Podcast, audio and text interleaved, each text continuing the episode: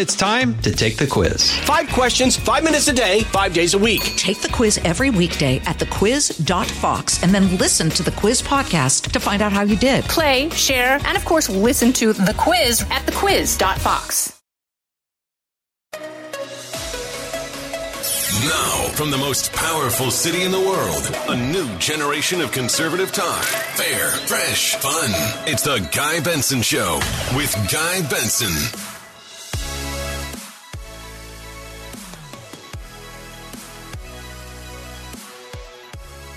It is Friday, May 13th, 2022. Happy Friday and welcome to the Guy Benson Show. I'm your host, Guy Benson, back in D.C. after a stint in New York. Glad to be home.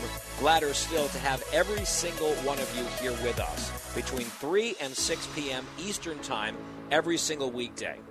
And if you can't tune in as we air, we have a podcast. It is free.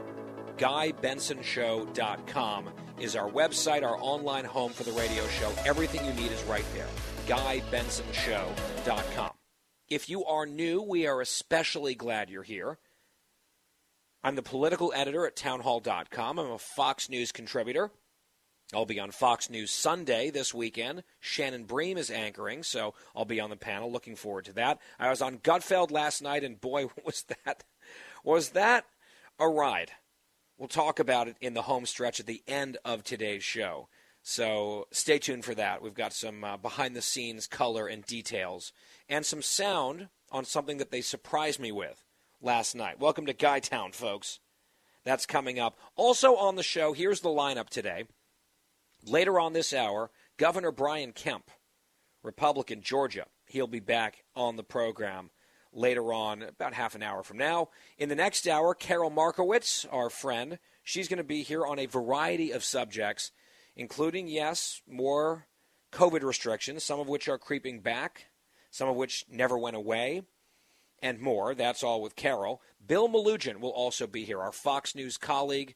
He covers so much at the southern border. We will talk to him about immigration, also some crime stories out of Los Angeles, which is technically where he's based. I've got some questions for him coming up. And in our final hour, we'll do some woke tales with Jason Rantz, radio host and a friend of ours here. You recognize him from Tucker Carlson's show, where he is a regular. Jason Rantz joining us in the happy hour just after 5 p.m. Eastern Time. As we begin the show today, I want to start by talking about this baby formula shortage issue. And I will confess to you, it's an issue about which I do not know very much. I'm not an expert. I'm not going to play one on the radio, and pretend like, oh, I just did some uh, Wikipedia research and I'm an expert. I'm going to tell you everything that needs to be known about baby formula. Right? I'm not a parent, at least not yet. Although I would imagine one day if I become a parent, baby formula will become an extremely important part of our life and our family for a period of time. And so I can understand why this is so personal and so concerning to a lot of people. I have friends with young children right now. I see them posting on social media. A few of them text me. They are worried about feeding their infant. And luckily, thankfully at this point, none of them are so worried that they actually fear for the well being of their child, but they are anxious because they call around to different stores, they drive around to different stores. It takes multiple runs just to buy enough food to sustain their child. And that's not a good feeling, and that's not a familiar feeling at all here in the most prosperous country in the history of the world. And I know this is sort of traced back to a recall of a major brand, which had then a bunch of spillover effects. The administration is saying, the Biden administration says, oh, they've been aware of this. It's been on their radar for months. Well, the fact that there are now empty shelves and a run on this stuff, I think, does not reflect well on however they've handled this. Right? Their response, they're finally talking about it publicly. They held some event without press, I believe, yesterday. And if their public facing argument is, oh, yes, we've been on this for months, which is the opposite of saying we were caught off guard and we're playing catch up, they don't want to say that. But if you're then going to say, no, no, what, we've been all over it, and then people are seeing this result, I think that's a self own. That's a self indictment of whatever they've been doing or trying to do. And I've seen some analyses about what is making this problem worse than it needs to be. Overregulation is one of the factors, unsurprisingly. And I think it is complex. There are a few different elements fueling it. And I think some of the stuff, and at least I hope that I have the self awareness not to make sort of snide, snappy little remarks about something that I don't have any familiarity with, where I'm sort of like, you know, breezily and blithely just firing off a one liner like, well, why don't you just breastfeed then? Which I see some people have done. Or why don't you just switch to a, a different brand? First of all, there's an issue finding any brand in some of these places. You have to go to multiple stores. My friend was just at five different stores the other day. And then also, you can't, apparently, I've learned, you can't just necessarily easily switch your kid midstream overnight to a new brand. I am a dog owner, and I know that if you abruptly change the food for your dog, that causes problems for the dog in a lot of cases. Digestive problems, that applies to a human baby as well when it comes to what you are feeding them when you're introducing something that is unfamiliar and foreign, especially at such a young, vulnerable age. And we were talking about this on the planning call for the show earlier. Christine is the only parent here at the Guy Benson Show. She's a mother of one, Megan. We talk about Megan from time to time during the home stretch. And Christine, you sounded like personally offended by people who are saying, "Oh, just switch," or "Oh, just breastfeed." Like, have these people ever had a kid? You were like almost seething over this. Well, yeah, it's very concerning because, like you said, every child is different. And think about how little a baby is. You introduce something totally different to their small little stomach, and you could have a problem for days on end with your child and wind up in the hospital, wind up at a doctor. It's not easy. And then what about the arguments that's like, well, this is why we have breastfeeding? Deal with it. Oh, stop it. That literally enrages me to you have no clue because it's not easy. I, I tried. I tried for a month crying day and night and sometimes people cannot breastfeed. That is not the answer. That is not the answer to a shortage of Yep. formula in the United States of America. Yep, and of course, if I end up having a kid, that will not be an option for us, right? Because even though some activists want to rename mothers and say we can't say mothers and say breastfeeding is offensive, so now it's chest feeding or whatever, uh, dudes can't do it. And so formula is going to be the option here. And so there's this big political debate that's playing out now about the whole formula issue and the shortage. And then there's this question on illegal immigrants because there have been pallets of baby formula sent down to the border to these facilities where illegal immigrants are being held, including with their children. And those children are being fed with formula, and you're seeing some response to that. And I think there are some people on the right, it's mostly on the right with this sentiment, who I don't believe are framing the issue terribly well. I think some of the messaging uh, could be worked on, which is then precipitating a response from the left where they're saying, oh, look, all these so called pro life conservatives want a bunch of babies to starve to death just because they're illegal immigrants and not U.S. citizens. This is pro death xenophobia from these people who claim to be pro life. And that's the typically and characteristically dumb and dysfunctional state of the discourse around this issue on that question in particular. And I saw enough of it. It wasn't just like a stray tweet here or there, it is a narrative now. It's a narrative on the right about illegal immigrants getting this formula where there's a shortage and there's scant supplies, and a lot of American parents are worried. And it's a narrative on the left that the right now wants to just starve these babies because they are xenophobes and racists or whatever and hypocrites. And so I just want to walk through my thoughts on that a little bit here as we start the show. And I begin by conceding that I think some of the points and some of the arguments being advanced on the conservative side should be a little bit more compassionate and should just open with the obvious statement at least to me it's you know glaringly obvious just a basic statement of humanity that no one wants babies to starve to death. I know we're having a different discussion about babies in the womb in the last few weeks because of everything that's happened around the Supreme Court in that leak. Let's just put that off to the side. Unless you're a monster, you do not want an infant to starve. That is true on the left, that is true in the middle, that is true on the right. I also don't think, and this is now directed at the left, nobody is arguing that illegal immigrant babies should be allowed to starve amid the shortage in favor of the formula going to fully American infants. No one's saying just let them die, let them starve. That's not our stance. That's psychotic to say. And yes, it's true that in many of these cases that we're talking about here, these babies, these tiny children, are in U.S. custody. So, because of that, we have an obligation to feed people who are in U.S. government custody. And if those are babies who only eat formula, that's part of the equation. This is not an argument about denying human beings sustenance.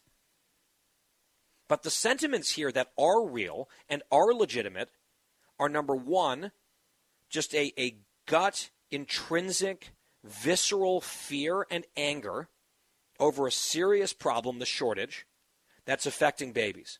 And I think a lot of people are wondering what is this government response? Why has it been so lackluster and almost non existent? Certainly not very prominent. They say they've been working on it for many months. Okay, where, what has that gotten us? If people are wondering how they're going to be able to feed their own baby, of course they're going to be anxious and upset about that and fearful about that. That's a real sentiment. That is completely legitimate. And then, secondly, there is going to be resentment that, given the precious resources that are limited right now of this particular product, which is essential to sustaining life, with those resources limited, the fact that the U.S. government and U.S. taxpayers have to redirect some of those precious, rare packets of formula to illegal immigrants, the fact that that has to happen to this great extent that it does because of the border crisis down there, that is a source of genuine, totally justifiable outrage. You're not saying don't feed the babies.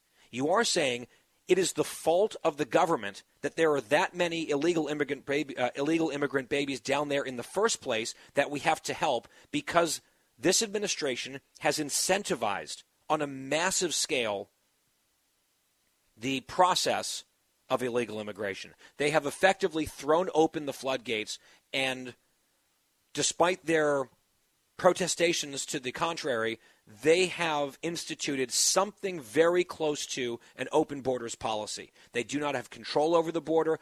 All of the things that they are doing in terms of their public policy act as magnets to encourage this crisis, and the crisis has been encouraged. People have responded.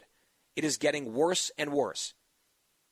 And so when you have an overwhelming number of people coming into this country illegally, and they have to be processed, those who want to get caught and processed, and then they want to be released, your chances go up if you're a family if you've got kids, right? All the incentives here are very perverse when that processing is happening, you've got people in U.S. custody. You have to help those people live. You have to feed the children, and that involves formula. So I don't think that it's wrong or racist or cruel for American parents to say, I am struggling to find this stuff for my own kid. And I pay taxes to the government, and I don't like the fact that we have people in charge of the government who have caused this problem where now you have non U.S. citizens who've broken our laws getting this help where we're struggling on this front ourselves. And we're paying for it. And there's so much of it because the politicians in charge have guaranteed that there would be so much of it. through their policies, through their encouragement of illegal immigration. Because that's what this is. And it sort of reminds me. Remember this? This was last year. We talked about it on the show briefly. Every these news cycles just fly by. This was like a two-day news cycle. Do you remember last year out in California where it was discovered? Fox News reported it that in San Diego, California, there were public school teachers teaching illegal immigrant kids in-person schooling at their detention centers in local centers while the schools in California were all closed, the public schools, because of all the insane anti science, anti child, harmful, disastrous COVID policies. You had California schools, most of them, in the bluest, one of the bluest states in the country, of course. California is like the worst on this front, one of them.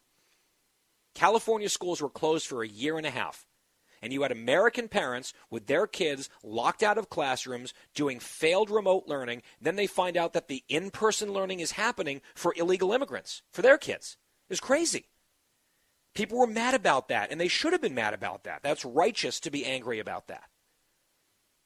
And they were poo pooed and derided as all the usual things, racist and all that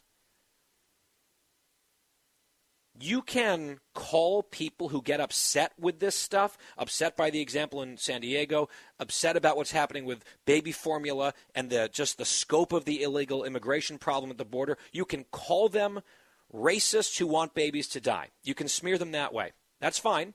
I know a lot of people like to feel good about their own self-righteousness.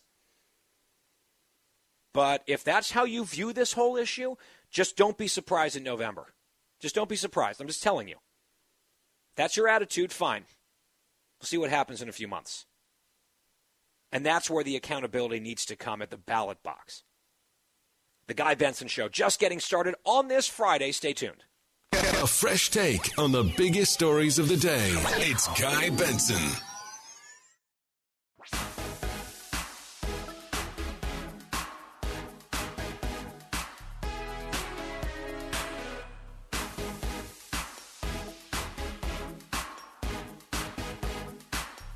I'm Guy Benson. Welcome back.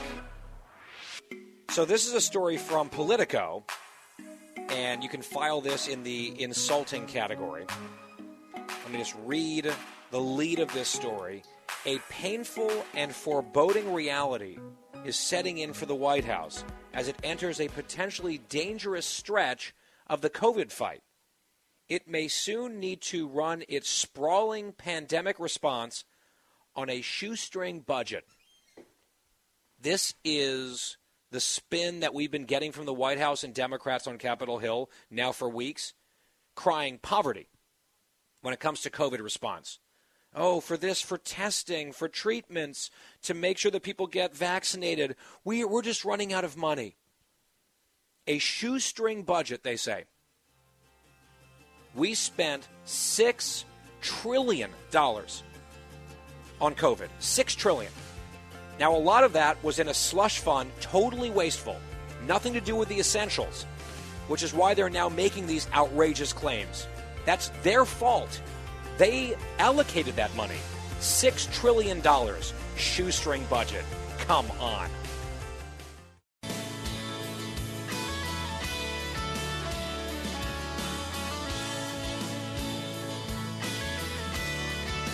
Welcome back to the Guy Benson Show host, Guy Benson. Happy Friday.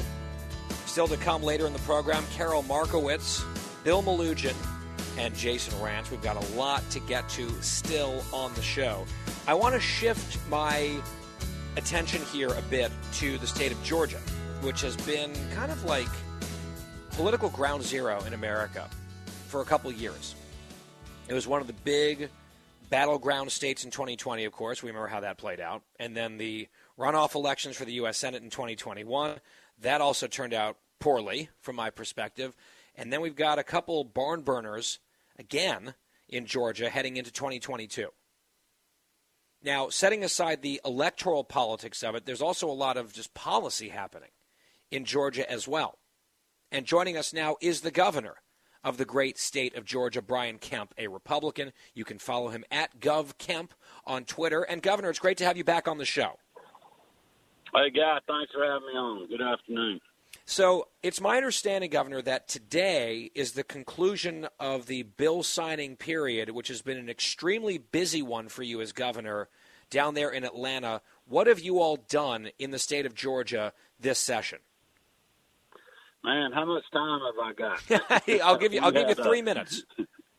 we had a great legislative session. It's one of the best, most conservative I've ever seen. Just an incredible budget where I was fulfilling the promise to do a five thousand dollar across the board teacher pay raise when I ran. So we've gotten the last installment of that done this year. We're sending over a billion dollars back to the taxpayers to put in their pocket to help them offset this 40 year high Biden inflation. We were able to suspend the gas tax for two months to help save people a little money at the pump. Again, fighting the bad decisions that have made in Washington, D.C. Um, we uh, did a lot of things on the public safety side of things. When you think about my commitment to going after street gangs and drug cartels and street racers in the city of Atlanta, we did a lot of stuff on education to make sure our kids aren't indoctrinated in the classroom and that our parents have a parents' bill of rights so there's transparency, protecting our kids from obscene materials, passed a you know anti-mask mandate in our schools, putting our parents back in charge of our kids' education. So it's been an incredible session. Uh, also, we were able because of our state being open and our revenue coffers being full, we passed the largest state income tax cut in state history without raising other taxes. And we also did to honor our veterans, uh, passed a military retirees tax credit that's going to urge them to stay, stay in Georgia when they go into their second careers to help us with our workforce development. So it's been a, a great session, and um, you know, really glad it's wrapped up because it was busy, but it was a good one. And that budget, everything that you just talked about, and more, when it when it all nets out, it's a balanced budget. Oh, absolutely. Thankfully, we have a balanced budget amendment in the state of Georgia, so I balance the budget every year I've been in office, and we've cut taxes now three times uh, in four years, four legislative sessions, and as you know, two of those were in the middle of a global pandemic. Mm-hmm. Our economy's uh, running on full cylinders right now. We have the lowest unemployment rate in the history of the state. Most people ever working. We had a record year economically last year. We've already broken those numbers in just the third quarter this year. So, You mentioned in part of that answer, in the whole sort of laundry list of high Biden inflation. You mentioned in that laundry list of some of the accomplishments that you have finally sort of liberated the faces of students in schools where people don't have to wear masks. It's now, you know, an optional situation. I know one of the critics of that policy, of course, it's a very popular policy now. It's only grown in popularity. Finally, starting to align with the actual science on this. But Stacey Abrams, who was your opponent back in 2018, she lost. We'll get to that a little bit later here. Uh, but she wants to be governor again. She was critical of that, talking about school masking is something that, you know, mandatory masking she supports, except, of course, famously, she went into that elementary school surrounded by a bunch of masked kids, masked for no good reason, while she herself was not masked and she was taking photographs unmasked. I just find that so interesting that you can have someone in that last sort of moment of time where it was still politically sort of the, the popular thing to say on certainly the Democratic side of the aisle to say we have to keep forcing children to wear masks in schools, whereas she clearly felt like that lesson or that science did not apply to her, then the politics changed really quickly under her feet. I wonder if she has completely reversed herself. Well, that was the height of hypocrisy, and it was really interesting. If you remember, Guy, in the aftermath of that, all the Democratic governors around the country started following the political science when she was taking such a beating for that, and they got rid of their mask mandates. You know, if parents want their kids to wear a mask, or if there's a reason health wise for them to do that, they can do that. We don't need mandates, you know, to have masks on our children. We should let our parents and their physicians make those decisions, um, with the parents having the ultimate say so. But you know, she's also the one that criticized me when we didn't do vaccine mandates. In fact, we were involved in four or five lawsuits against the Biden administration to push against that, to give Georgians and Americans the choice over their health care. But the Democrats want to control every aspect of your life. You know, when I reopened the economy amidst heavy criticism, her being one of the main critics, you know, she criticized me for that. She criticized me when we were pushing to get her kids back in the classroom. And you know, the data in the Trump administration and the Biden administration is the same. It says our kids can be in the classroom and they need to be. And we've been doing that here in Georgia. So, you know, I'm looking forward once we get through this primary to uh, reminding the voters about that. I think, you know, we've been on the right side of this, fighting for Georgians, putting them first ahead of the status quo and the politically correct, while she's been flip flopping on all these issues, you know, pressuring Major League Baseball to move the All Star game and then pleading that they don't do it, even though they did. I mean, you know, you can't be a flip flopper to people, and I haven't been, and yeah. I think Georgians are going to show that in November.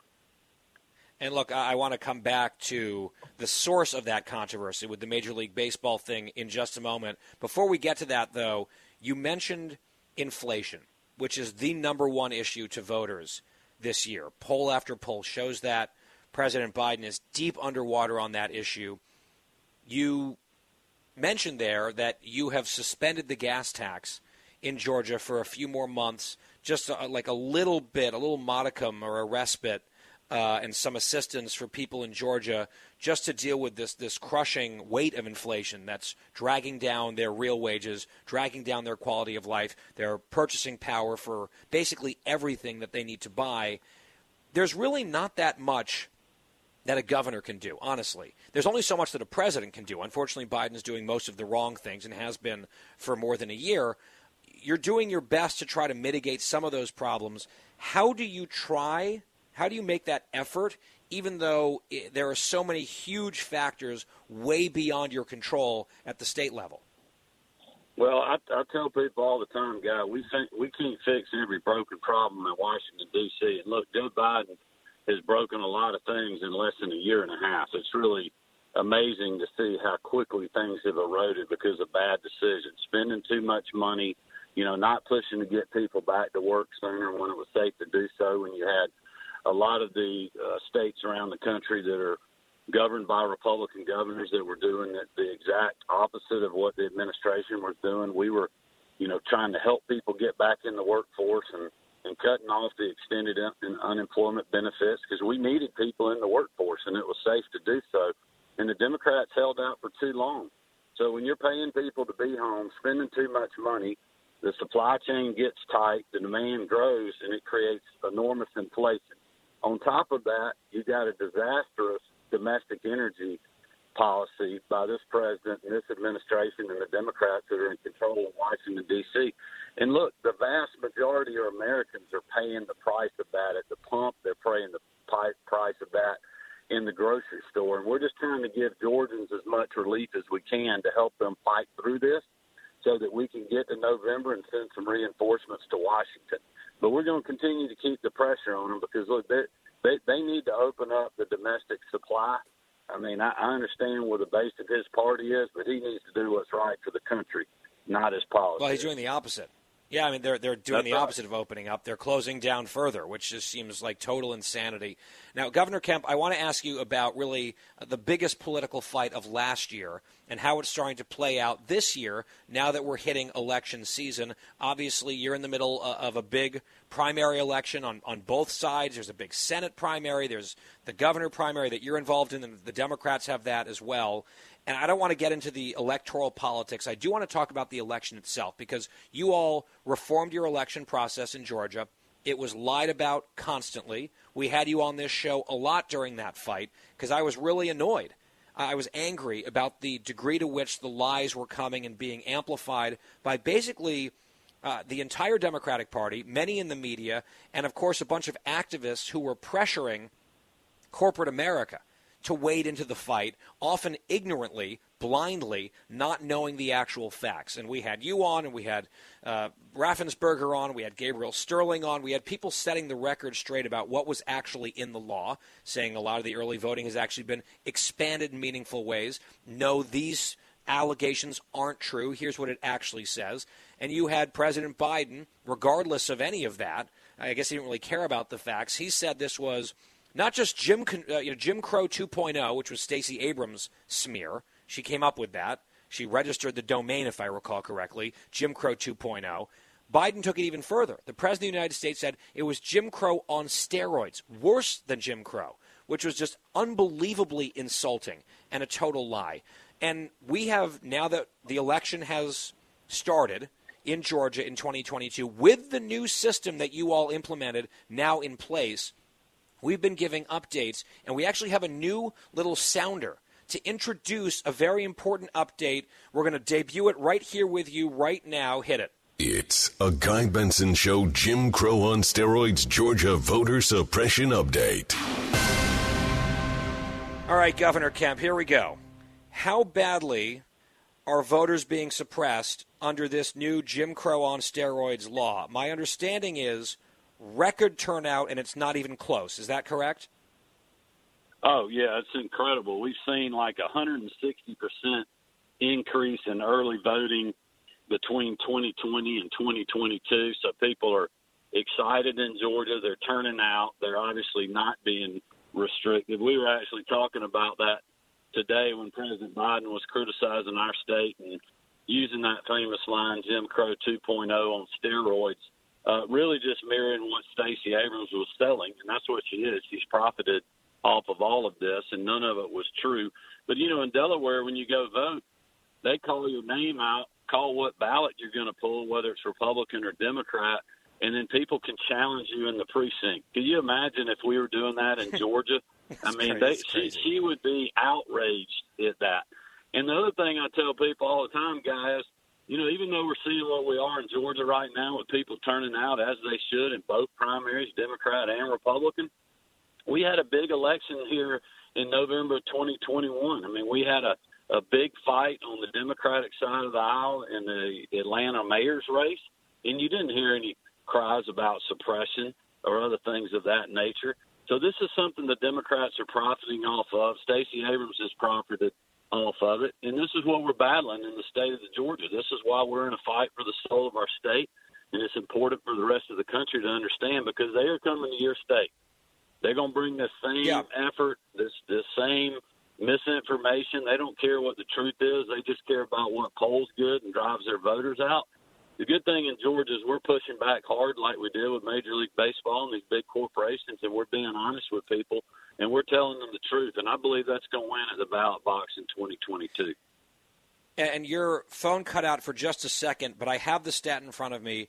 Georgia so far has a 160% increase in the early vote in these primaries between 2020 and 2021, uh, 2022 rather, this year. So that's just in two years, up 160%. This time, two years ago, up 160%. If it, you go back to 2018, four years ago, it's up over 200% right now. They're shattering records. The Republicans have already surpassed their primary turnout uh, from last time already. The Democrats, we saw Gabriel Sterling was tweeting, they're just about to do it probably this weekend. This is the opposite of voter suppression. That was all a giant lie. And, Governor, the, the companies in particular bothered me. Corporate America, they often, you know, they've got Democrats and socialists attacking them all the time, trying to punish them and drag down their success. The Republicans have the opposite worldview, and yet they go cowering to the people who would love to destroy corporations, sort of the political, hardcore cultural left, and they say, oh, you know we're gonna we're so you know we're so scared of you basically we're gonna send off angry letters we're gonna be opposed to things because you guys are having a huge tantrum. You all had delta airlines doing this. You all had coca-cola involved in this. Major league baseball of course. Uh, that famously happened where they actually pulled out the all-star game a boycott that stacey abrams wanted and then didn't want. Joe biden encouraged it. Have you heard from any of the leaders of these companies or the you know Major League Baseball brass or the commissioner or anything, when you send them this information, hey, look, turnout's up. Everything they told you wasn't true. Like, are they aware of that? Do they? Has there been an apology, or maybe we got this wrong? Have you heard anything like that? No, I haven't, but that's not surprising. I mean, they weren't aware of the facts when we passed Senate Bill 202, the Elections Integrity Act.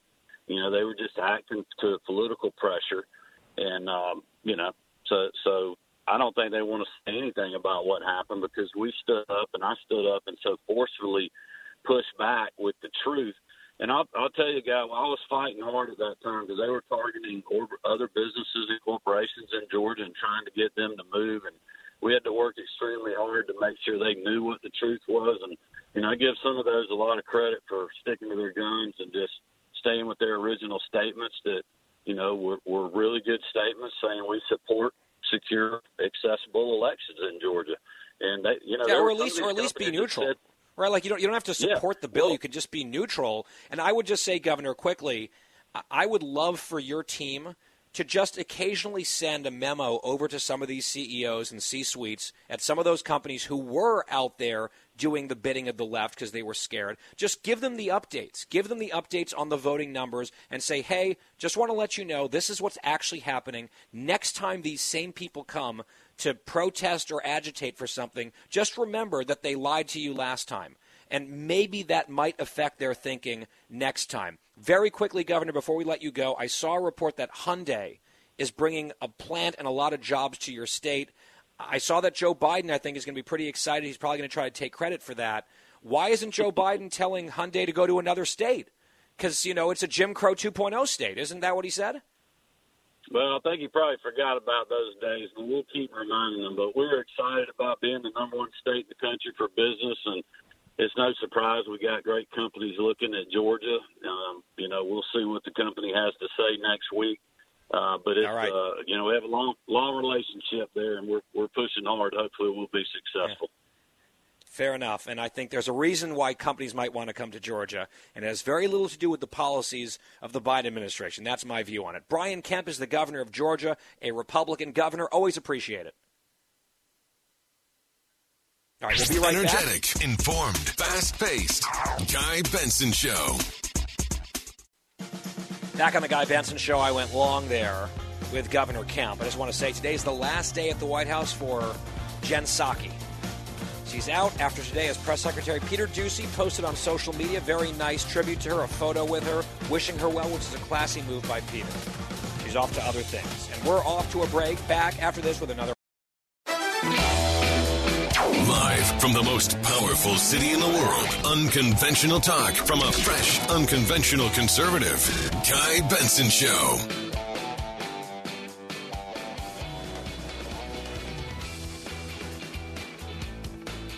It is a brand new hour on the Guy Benson Show, our middle out of three every weekday, 3 to 6 p.m. Eastern Time. GuyBensonShow.com. That's our website, GuyBensonShow.com. The podcast is free, of charge, on demand, around the clock, every single day. GuyBensonShow.com, at Guy Benson Show on Twitter and on Instagram. You can follow us there for extra bonus goodies a lot of which are also available at GuyBensonShow.com. But, you know, sometimes social media has its own thing. A little extra content at Guy Benson Show there. Programming note Fox News Sunday. I'll be there in two days. Shannon Bream is anchoring. I'm on the panel. Looking forward to that. Hope to see you Sunday morning. Check your local listings or watch the replay later in the day on Fox News Channel. Fox News alert as we get going here in the middle hour. The Dow had a good day, finally up, up 465 points at the close, ending the week at 32,196. Joining us now is Carol Markowitz, columnist at the New York Post, and she also contributes at foxnews.com. Carol, welcome back. Happy Friday. Hi, Guy. Thanks for having me. You bet. So I want to start on this. I saw just like maybe as we were coming on the air earlier this afternoon, you were talking about how, yet again, still to this day, there are parents in New York City begging Mayor Adams and the administration Yeah. to change their masking policies for very young children. And I think for many of our listeners who live all over the country, like you do down in Florida now, that like it's Mm-hmm. Yeah. almost unfathomable that here we It's are in May of 2022 and you still Mm-hmm. have toddlers forcibly masked in parts of the country, but that is true for lots of children still, and it's kind of mind blowing. It is mind blowing. Every time I do any international show or even you know national uh, TV shows or radio shows, I, I, I find a way to mention that New York City is still masking two to four year olds because I think people need to be shocked by this information and, and hopefully um, help New Yorkers get out of this. I, I know that you know, for a lot of people, New York, New York, people think New Yorkers, you know, voted themselves into this. It's their own problem. And, and listen, it is. But there are so many sane people who don't want this. There are millions of people who didn't vote for, say, the mayor Eric Adams or for uh, Governor, you know, Governor Hochul hasn't had an election yet, but didn't vote for Governor uh, Andrew Cuomo, and they don't deserve this. So I, I, I do want to keep speaking out about this because it's just insane that we ever mask toddlers, even for one day. But to have them be the last ones in masks in May of 2022 is just beyond all reason. And I hope that Americans join in the fight against this. The other thing is, and we mentioned this earlier uh, on on the program this week, in Boston, the schools are still masked actively right now. Mm-hmm. Mandatory mask mandates in Boston public schools to this day for all students. Yeah. While you've got, you know, and, and I gave the example, and I actually tweeted photos, screenshots from the hockey games, the playoff hockey games right. mm-hmm. in Boston with 18, 17,000 screaming adults, almost none of them in masks, all indoors together yelling. That is allowed, and I think it should be allowed. I'm, I'm not criticizing that, but to yeah. have that as the rule, and yet you have first grade six year olds masked mm-hmm. to this day in Boston public schools based on no science, that's crazy. The New York City toddler right. things that that that is Mm-hmm. crazy. Mm-hmm. And what worries me, Carol, is as you start to see little spikes and new variants, and you have a surge here and a surge there. There are some people with power who are mm-hmm. positively itching to reimpose some of this stuff. They want to do it, and they're going to try. Yeah. I, I would absolutely be concerned if I lived in New York City right now that masks will be back, you know, by the fall. Um, they're having a little mini spike right now, but if the path of COVID over the last two years has shown us anything, New York will be back into a spike in November, December. And when they hit that inevitable spike, if they act surprised and um, you know think that they couldn't imagine that this would happen to them, um, I, I think they will go back to the crutch of masks, which have never worked to stop COVID at all in any of these places. Masking in the way that we mask just doesn't work. I mean, you know, I, was on a flight yesterday, and I would say 95% of the plane was without a mask, but I happened to be sitting next to what looked like a college student um, who was wearing a KN95, and I was like, well, maybe he's concerned about it. You know, who knows his background, right? But then he mm. takes off his mask to eat his stroop waffle and drink his little bottle of water, and I'm like, what are you doing? This it doesn't work like this. The, the you know, if the mask works, then you have to keep it on the whole time. You can't take it off for a little while. COVID doesn't understand a little break. Um, and, and this is where we are, where it, none of this has made sense for a long time. It doesn't make sense today. It's just completely anti-science to behave in this way and to have you know, no evidence-based solutions for these people. Um, and I, I hate that it's still going on. It really kills me. May, May 2022, well, we're still doing insane things. In fairness to him, the Stroopwafel is very appealing. and that that's a staple, at hey, least on I my airline on, on United. yeah, they come through on United with them, and they have pretzels or stroopwafel, right. and, and sometimes I'll really. I'll really be feeling myself, and I'll ask for one of each to go with my Coke Zero. Uh, and it, they're the friendly skies, so they usually say yes. Uh, Carol, I want to ask you about this. Yeah. Uh, I saw this story in the New York Post, uh, and I feel like you are uniquely positioned to actually comment on this. A Jewish Heritage Museum in your mm-hmm. longtime city of New York has yeah. banned your now governor Ron DeSantis from Florida right. from coming to the museum and speaking. What what stupidity is this? Yeah, so I, I won't blame you that you didn't read my article this week, but it was about that um, because I do feel uniquely situated as a uh, New Yorker, as an ex-New Yorker, and as a Jew, and as a now Floridian to talk about this. Um, I found it really despicable, and to me, if Governor DeSantis is not welcome at this museum, it means that I'm not welcome because I share a lot of his opinions. I share a lot of his policy goals. Um, I think he's a good governor, and I absolutely don't think that he's said or done anything beyond the pale be disinvited from a museum that focuses on Holocaust education. So if the Museum of Jewish Heritage doesn't want Ron DeSantis, that means that they don't want any conservative, and I absolutely feel that they, that means that I'm not welcome either.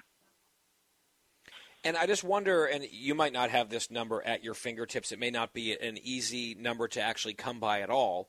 But there's a, Mm-hmm. a pretty good number of Jewish people who live in the state, of course, of New York, but Yeah. also down in Florida. And, and I sort of would be very curious to see what DeSantis's approval number is among Jewish voters in Florida, because I, I can't Right. imagine that he, he doesn't have at least some significant base of support. And you know, Yeah. even if it's let, let's say a quarter. Let's say he's got a 25% approval rating. I think it could be higher than that. Let's just I say higher, yeah. 25 to a th- yeah, let's say let's say 35% approval rating. Let's say he's pushing 50%. Whatever the number is within that group, I'm just trying to figure out what the message is to Jewish people who are politically conservative or anti-woke even who say I don't necessarily agree with every single utterance or mm-hmm. policy ever from Ron DeSantis, but on balance I think he's a good governor, and I'm not offended by him as a Jew, and he has done nothing to offend my Jewishness or, or you know, demean mm-hmm. my heritage at all. What does it mean coming from sort of a handful of people who are cloistered in a very ideological bubble? Yeah. What message are they sending to people like you and many others, sort of like, oh, you don't really count? Right. So the original piece that broke the story was by the two heads of the organization called Tikvah, which were go- going to have the event at the museum and invite the governor to speak. Um, and so what they mentioned in their piece is that Florida is going through a Jewish renaissance. So many Jews are moving to Florida, and they're moving here because of Ron DeSantis' policies. Like, especially around COVID, a lot of them realized that they lived they lived in crazy places where kids were put last, where schools didn't open, where kids had to mask indefinitely. You know, it's all related, and they they made the move to Florida. And I, I obviously am part of that Jewish Renaissance in to Florida, and I so I absolutely meet these people. I understand their what they're here for, and they're here for the freedom that I came here for, and the idea that their governor is somehow um, not a, a positive figure in the Jewish world is crazy. It's crazy to them. I had so many Jews reach out to me. Also, I, I should say that a lot of them start with, "I am a Jew on the left, um, but I think this is despicable," and I, I think that's something really powerful about that because I think even liberal Jews have reached the end of using the religion as some sort of political movement. I think they're tired of it, and I, I think that what happened with Governor DeSantis really opened a lot of eyes. Do you think that the people who made this decision, probably just a handful of them up in New York, are they hearing mm-hmm. from people who are, Yeah. You know, upset? Is there any chance they would reconsider it? Because I mean, they're not just. I know they're preening. Look, they're preening for progressives. Right. That's what they're doing. Mm-hmm. It's what they often do. Progressives preen for each other, but mm-hmm. wh- I feel like when you are representing, or at least purporting to represent, a much wider community, you can't really do that. You know, unless you want to say we're the progressive Jewish Heritage mm-hmm. Museum, you know, or the you know uh, the NAALCP is what Rush Limbaugh used to call that group. Only if you're liberal, right? Like if that's uh-huh. what you want to call yourself and purport to represent a whole group of people, then you need to be much more neutral and more welcoming. If you don't want to do that, if you only want to cater to one, you know, political ideology or whatever, that's fine. That's your decision. But then don't pretend, don't claim to be speaking for a lot of people whose voices you are actively not just ignoring, but actually insulting. Right. That's true. I mean, that's really what it is, is that they have to either become a political organization, which is what I think a lot of these liberal Jewish organizations ultimately are becoming, um, or they need to stop, cut this out. I think a lot of um, the donors are concerned about what went down here. Um, I, I have, you know, mutual friends or acquaintances with with various people on the board of the museum who say that they don't like this at all. Um, and it really was a small group of people who made this decision, and they made it because they are afraid. They're afraid of protest. They're afraid of progressive pushback. They're afraid of all this stuff, and you can't live in fear. And I think that if these board members, you know, speak to the, speak to them and speak to this, and I, I, I hope this gets resolved going forward because I don't like being at war with any part of my, you know, Jews. There was so few of us anyway, and and and the idea Right. that we're so separated and divided, especially over politics, is really, you know, just kind of gross to me. Um, so I, I hope that they move in the right direction. I hope they understand what they did wrong, and I hope they really resolve it. Carol, you write a lot about a different, uh, like a wide array of different subjects all the time. We have about a minute left here, a little less.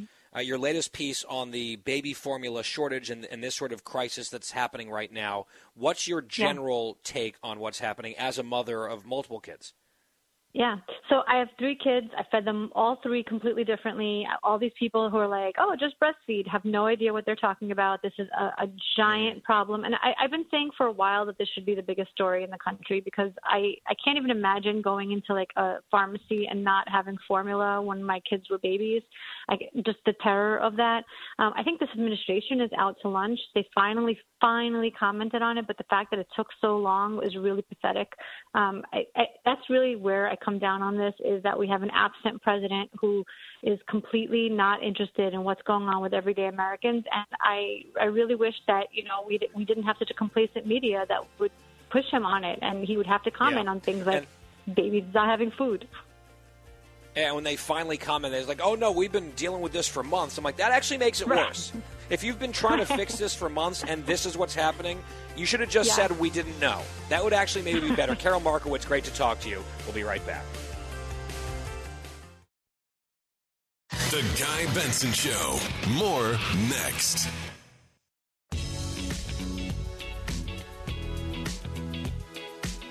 I'm Guy Benson. It's the Guy Benson Show. Glad to have you here. Bill Melugin coming up next in our segment here, moments from right now. I quickly wanted to bring you this data point, though, which will further underscore and reinforce a point that I've made a couple times over the last two weeks.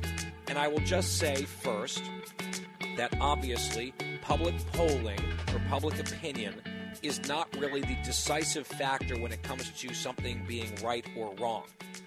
There are wrong and bad things that have had wide public support in various places through history, and there are good and righteous and correct things that have relatively scant public support. So that's not a barometer, public polling. It's not a barometer of moral correctness or ethical correctness.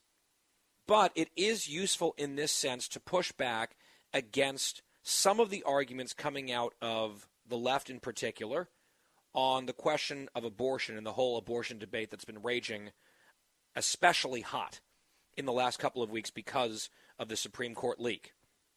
And we talk about it all the time how people who are particularly in the pro abortion category, which I differentiate from pro choice, these are like hardcore abortion supporters who say we shouldn't make abortions rare, who say there should be no limitations on abortion. That's a very small fragment of our society.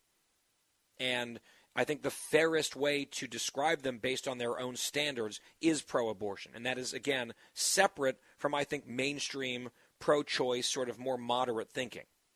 And then, of course, there are various gradations of pro life as well. But what the pro abortion crowd says is that people who oppose abortion, really at any stage, are radical extremists and misogynists.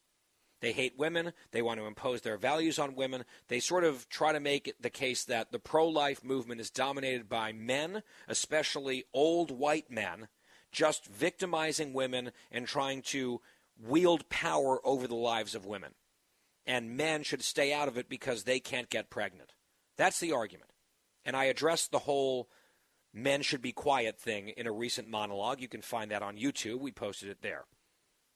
But it also misses this whole line of argumentation, if you can call it that, from the left. It misses the actual reality about what women believe in this country. Let's say we left abortion policy entirely up to women. Here's a YouGov poll which reflects a similar phenomenon that the latest Fox News poll also showed. They asked the American people at YouGov, do you support a 15 week abortion ban, which is the Mississippi law. At the heart of the current Supreme Court case called Dobbs, it's a Mississippi law that bans abortion at 15 weeks, which, by the way, is less restrictive than a lot of the laws in Europe. In the Fox News poll, there was a large majority in favor of a 15 week ban. There was even a slim majority in favor of the Texas style six week ban at heartbeat detection at that point in the pregnancy. In this survey, 63% of American men said they support a 15 week ban on abortion. 63%, big majority. And 65% of American women support a ban after 15 weeks when it comes to abortion. Almost two thirds of women, a higher percentage of women than men in this survey, favor this common sense, broadly popular limitation on abortion. And yet you would have a lot of people say these are anti women, what, women? Two thirds of women hate themselves? They are so far out of step when they're pushing things like the bill that failed in the Senate this week, that 49 Democrats supported abortion until the moment of birth. A huge majority of American women want no part of that. And they don't really want us to talk about that because it punctures their whole weak argument. And that's why we're going to keep talking about it on The Guy Benson Show. Quick break. Bill Melugin talk about the border and crime. That's next.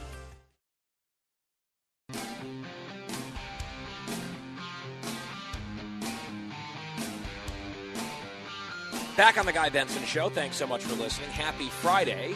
GuyBensonShow.com for the free podcast every day, including bonus Benson on the weekend, Saturday and Sunday. For the Guy Benson Show podcast at your fingertips on demand seven days a week.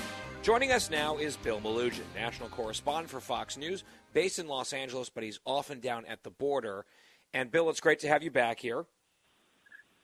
Guy, great to join you as always, my friend. I was just in LA while you were in DC. So we were like yeah. ships passing in the night. I hope you had a good right. time at the correspondence dinner. Yes, it was a good time. Was it your first? It was. And it was actually my first time getting to to meet a lot of the Fox News people in person after a year. Yeah, it's like we all know you from the air, right? And then you actually yeah, get to meet yeah. people in real life. I mentioned the LA part of your bio and that you're based there because I actually want to start the interview today talking about crime in Los Angeles and a pretty significant move on that front from the controversial and embattled district attorney in Los Angeles County. What did you learn yesterday? So George Gascon campaigned on getting rid of cash bail entirely, like many other progressive prosecutors, and that's what he's wanted to do this whole time. Um, well, just yesterday, he uh, issued a memo that I got a hold of uh, where he is reversing course yet again. He is now going to allow his prosecutors to seek cash bail in a wide variety of cases, such as if somebody commits a crime while they're out on bail, or if there are aggravating circumstances or special circumstances of the case. So uh, previously he had the door pretty much closed. Now he's opening it back up. And this is yet another reversal on one of his core policies as the recall really starts to heat up. Yeah, so I think it's maybe a little bit cynical, but probably just realistic for me to ask this question Is there a chance that Mr. Gascon is paying attention to what's happening to his left wing counterpart in San Francisco, where there's a recall election now days away? And I just saw a poll out this week that had Chesa Boudin down double digits in the recall race. It was a two to one margin, what I saw. The people of San Francisco ready to throw him out of office for pursuing, yes, the policies he campaigned on. I guess they sounded better than they are working out in reality. And if the San Francisco voters who put that guy in charge have seen enough, I wonder if Gascon is looking over his own shoulder and saying, okay, arguably LA might be a little bit less insane than San Francisco. I could be in real trouble here. He's absolutely paying attention to that. We know that for a fact. He and Chesa Boudin are essentially tied at the hip when it comes to their policies, and he's seeing what that that poll you mentioned. That is, I believe it was well over 50% of respondents said that they plan to vote yes on the recall. And he's absolutely seeing that. He's also probably noticing that San Francisco decided to recall three of their school board members. That's right. Uh, so, Overwhelmingly. So, oh, very overwhelmingly. So, uh, and San Francisco is about as progressive a city as you're going to find. And these are progressives uh, you know, some of them getting thrown off the school board, and Chesa Boudin, and, and you know, in some in some hot water right now. So yes, George Gascon is absolutely noticing that. But what he's trying to do in L.A. is he's trying to brand the recall as a Republican recall against him. He's trying to say that uh, this is only Republicans against him, and he got voted in, and this is what the people want. But uh, there are a lot of Democrats who want this recall, including a majority of his his own prosecutors. Almost all of them are Democrats, and they voted. I think it was like 95 percent of them or, or higher want him recalled. So yeah, it's kind of hard. kind of hard to say this is a Republican recall when your Democratic colleagues are all on board. Exactly, and you're in Los Angeles. Right, exactly. There's not that many Republicans. I mean, you know, numerically there's quite a few, but they're just totally Yeah. dwarfed as a population. And having been out there for a few days, and before that, it had been years since I was back in Southern California, pre pandemic for sure. It was noticeably different having not seen the city with my own eyes since probably 2017 or 2018. Not that it was Yeah. perfect back then. It is different and worse now. And there were people just trying to be friendly saying, hey, maybe don't go to this area after this time. Or if you're going to go do that, maybe be conscious of this. There has been a deterioration, Bill, and I know you've probably seen it firsthand gradually. Uh, it was stark having that gap of a number of years for me. At least that was my perception. Oh, 100%. I mean, you look at, I'm, I'm, you probably saw the same things we see every day, whether it's people shooting up meth on the street or just homeless tent cities all over the place with no fear of any sort of repercussions or, um, you know, just the constant stories about crime, um, the metro system, homeless transients attacks, mass burglaries, whatever, you know, you name it. None of that existed about five years ago, or at least not nearly in the amount of scale that we're seeing it now and um, especially the homeless problem. I mean, you pretty much certain parts of town you go to, whether it's in Hollywood or Venice or you know downtown LA, it's everywhere. Any any freeway underpass, that sort of a thing, and um, it's it's real. It really is exploding, and the the city keeps throwing millions of dollars at the problem because they consider it a housing problem, but they're not addressing it as either a mental health crisis or maybe a drug crisis. We got Prop 47 where you know, drug possession has essentially been decriminalized, which is why people are allowed to just shoot up in the streets endlessly. So California's confused. It doesn't know what it's doing right now. Things are only getting worse, and um, you know, Gascón might might very well be in trouble in LA. That recall is on track to hit its goal. It's over 400,000 signatures. They need Yep. uh, about like 560,000 by July 6th. They're on track to hit that, so we'll see what happens. and it just feels like kind of the skid rowization of the whole city right and i don't want to overstate it. it's not the entire city but the the creep of the skid row sort of vibe is real and just to make a political point on my own behalf i do find it interesting i do find it interesting that so many california officials including the governor, seem to spend a lot of time attacking other leaders in other states over culture war stuff. And it's like you might want to focus closer to home because all is not well in the state of California, and for the first time ever, it lost population heading into the uh, the redistricting in the most recent and- census. Yeah, and, and where are they going? To the states they make fun of the most, Texas and Florida. Yep, that's exactly right. Speaking of Texas, let's talk about the border. I've been watching your latest updates on Fox News Channel. I've also been watching your updates on Twitter. And I know it's just kind of more of the same, but some of these videos, very dramatic, of what officials call bailouts, people scattering, some from like quasi moving cars once they're being pursued by law enforcement officials. It looks very dangerous. They all go running in every direction. This is one form of transportation for illegal immigrants, and on and on it goes, Bill. Yeah, and it is really dangerous, and it's happening multiple times a day uh, all along the border. I mean, there are human smuggling pursuits taking place almost hourly down here at the border, and those smugglers want to get away. They don't want to be caught because Texas does prosecute them very strongly and severely. So um, you'll see the illegals will bail out, and they'll go taking off in all directions, and usually uh, troopers will kind of let them go. They want to go after the smugglers, and that's why we see these these high speed pursuits, these crashes, these rollovers. But yeah, I mean, a lot of these things happen in residential neighborhoods, near schools, near markets. The public, it happens right near the public.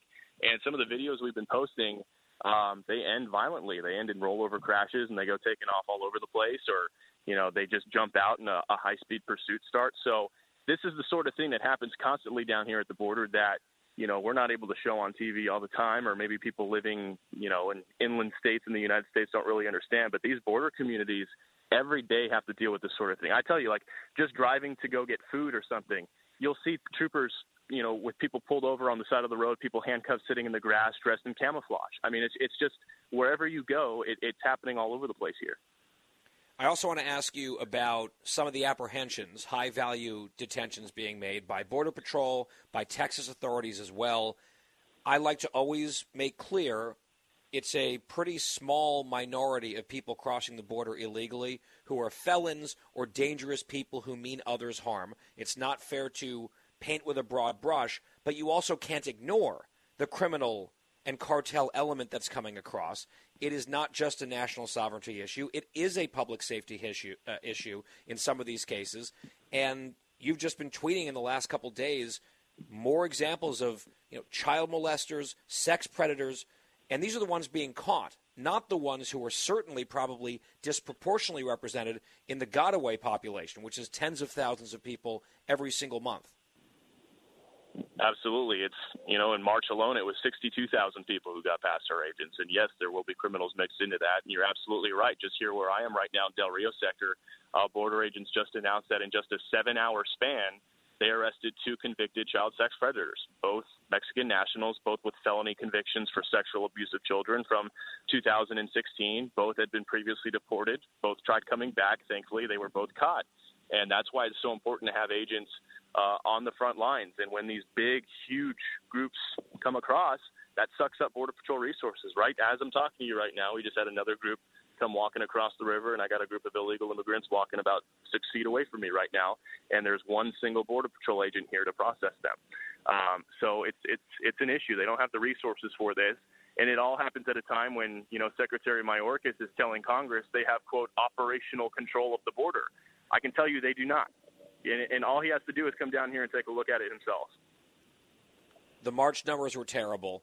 We'll continue to get the new numbers as we head deeper into the spring and then into the summer. It's expected to go up and up. And there's a big date 10 days from now, May 23rd, where Title 42 is slated to expire. What are you seeing and hearing in advance of that date? Is that going to happen? Are we on track for that policy disaster to actually unfold? Well, we we should we should find that out by the end of the day. There's a federal court hearing happening right now in the state of Louisiana, where a federal judge is going to decide uh, if he is going to impose an injunction against the administration uh, to not allow them to drop it on May 23rd. So today was the final day that the Biden administration uh, had a chance to respond in court, and uh, we're expecting the judge to possibly make a decision today in terms of whether or not the Biden administration will be allowed to get rid of it on May 23rd. So by the end of the day, we should have a little bit more clarity on this issue in terms of is it dropping or is, is he is he going to issue an injunction and the can is going to get kicked down the road a little bit more? Yeah, I mean, look, in my view, as a non-lawyer, I think that the administration has the legal authority to make this bad decision whether a judge is going to find a way maybe to postpone that bad decision, we'll see. Ultimately, it's the policy that matters the most. Biden could stop this by changing his policy. He's not doing that. And if he's allowed to move forward, as I think probably constitutionally he should be, when we were down there a couple weeks ago, Katie Pavlich and I heard time after time from everyone who would have an opportunity to talk to us. They're like, you know, we'll, we'll tell anyone who will listen – it's already really, really bad, and the deeply dysfunctional acute problem will explode if this actually happens May 23rd, and I guess we'll see soon enough. Bill Melugin, last question, and I don't want to put you on the spot necessarily, but I also saw that you put this out publicly in a post yesterday about losing your father unexpectedly six years ago. And yeah. I did not know the backdrop to that story. You posted some photos of you and him as a kid. Looks like you're in, in a high school graduation photo on one of them. It was an unexpected death about and caused by something that a lot of people haven't heard of. And I know you were urging people to keep an eye out for warning signs. Can you just talk about this? Maybe talk about your dad. And I, am so sorry for your loss. I didn't know this story. Uh, Thank you. Yeah, it was uh, May 12, 2016. My dad passed away from a very sudden pulmonary embolism, which I hadn't really heard of before. It's a massive blood clot that moves from the leg up into the lungs and basically stops you from breathing. And the in the heart, you know, it it just you just die very suddenly. And uh, he had had a back surgery days before, and they the doctors had told us that you know sometimes blood clots can be a risk, but the risk is very very small. So they had him wear compression shorts and make sure he stayed moving around and that sort of thing. He did all that um, and then the night before, my mom was saying that he was kind of complaining of some some leg pain a little bit, um, and we didn't really think anything of it because we didn't really know what to look out for, and you know everything seemed fine. And then the next day, he was on the phone with my mom at work and got real dizzy and lightheaded, and uh, he asked her to come down and uh, come pick up his truck because he thought he was going to faint or something.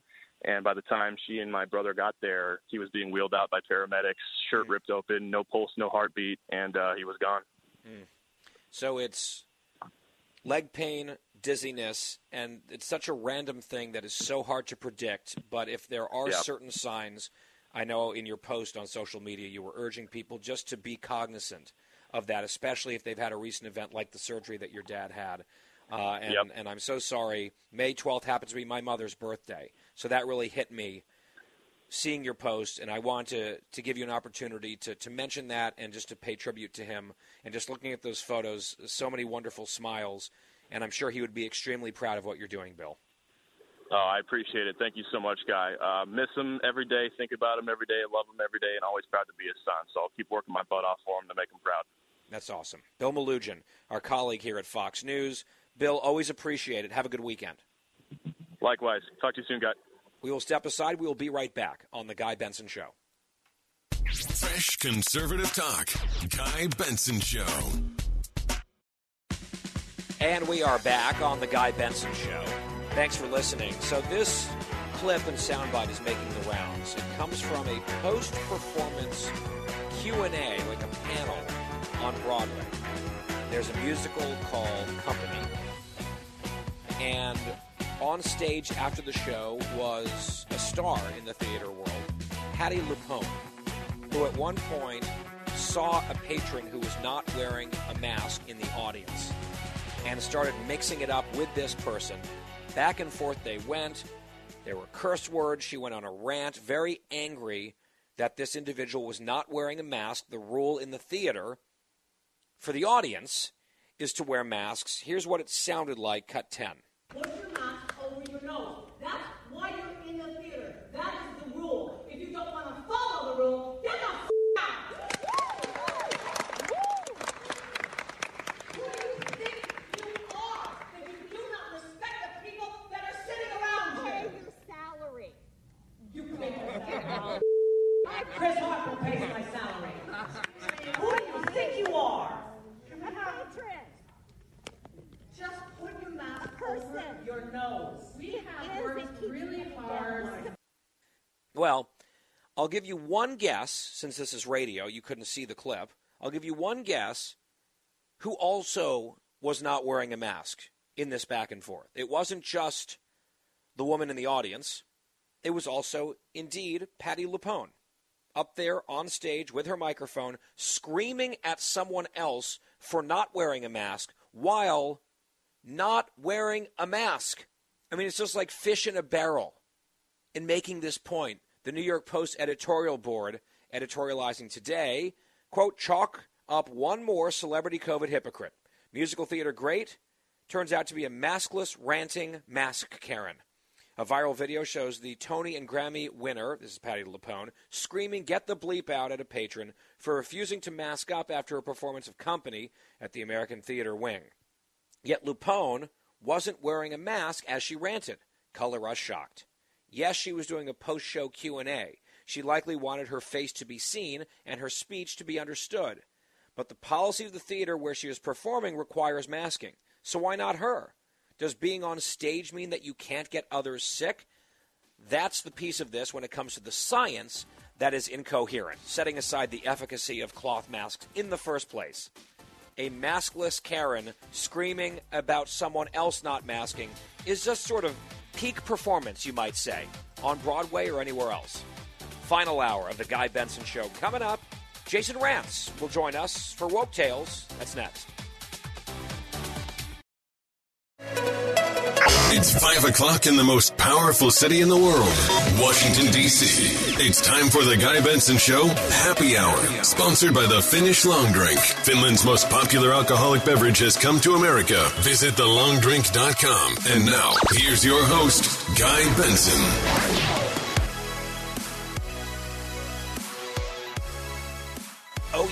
It's the happy hour on a Friday, which is the best happy hour of them all, here on The Guy Benson Show.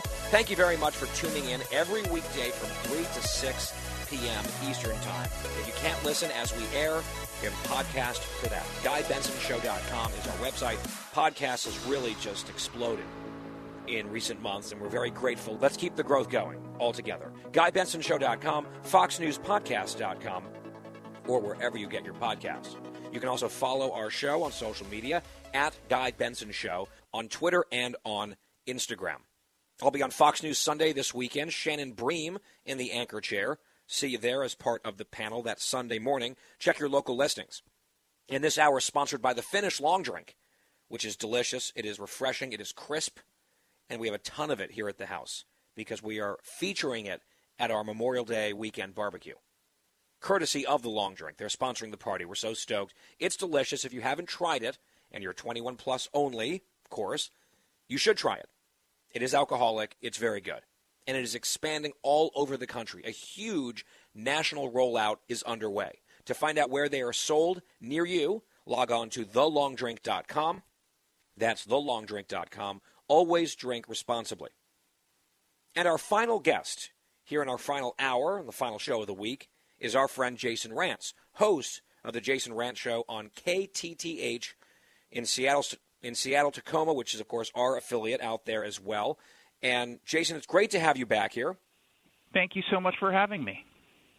I would like to start with a story that I think we can, in fact, put in the category of woke tales. Woke tales, woo. Not fairy tales or merry tales, just woke tales, woo. I've got the extended version of the jingle here today. So I am putting this in the category of woke tales, but in the positive win column. And it's a story that comes out of Netflix, the streaming service giant, obviously. The executives of Netflix have put out a memo to their employees this week, basically telling them we're going to offer programming options to our audience. You may not like all of them, and if you don't, then deal with it. I'll just read part of what they said in this memo in a section entitled Artistic Expression.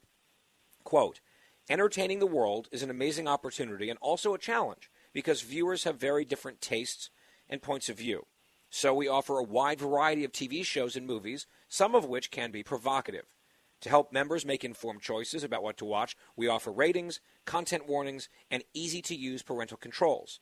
Not everyone will like or agree with everything on our service. While every title is different, we approach them based on the same set of principles. We support the artistic expression of the creators we choose to work with. We program for a diversity of audiences and tastes, and we let viewers decide what's appropriate for them versus having Netflix censor specific artists or voices.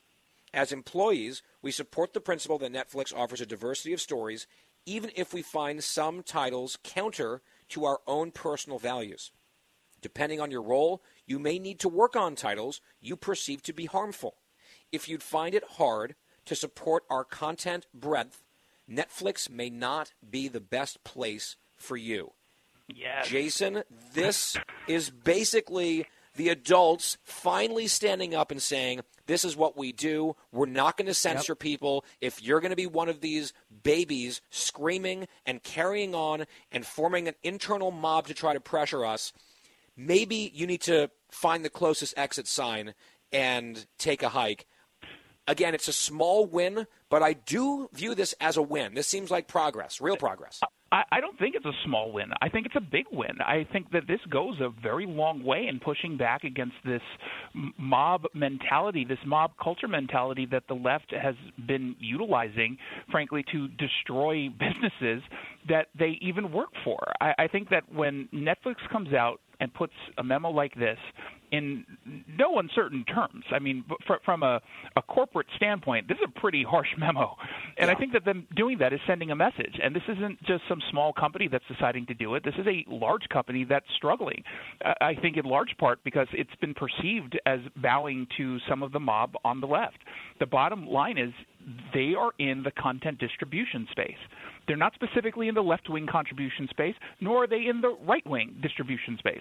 They're in the space of putting out content that is quality that people might want to click on and watch. And pay if for. You can't and pay for. And if you can't get behind that because some of the views that are displayed in whether it's a comedy special or a TV show that you're streaming, if you can't get behind that, okay, you know what? You don't have to.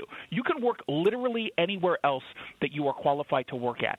There's this movement within a lot of folks on the left, and in some cases, folks on the right, but mostly when we're talking about the cultural issues, it's on the left that because you work for a company, that company has to hold your political views, that there has to be some sort of institutionalized push for whatever it is you believe in. That's not how Right. businesses work. And if you want it to be that way, kudos to you. Go ahead and start your own business. If that's or you can, or you can go work as a journalist, and you can start hounding companies to make sure that they adhere to left-wing values, which is You what can we're go work seeing. for the Washington Post.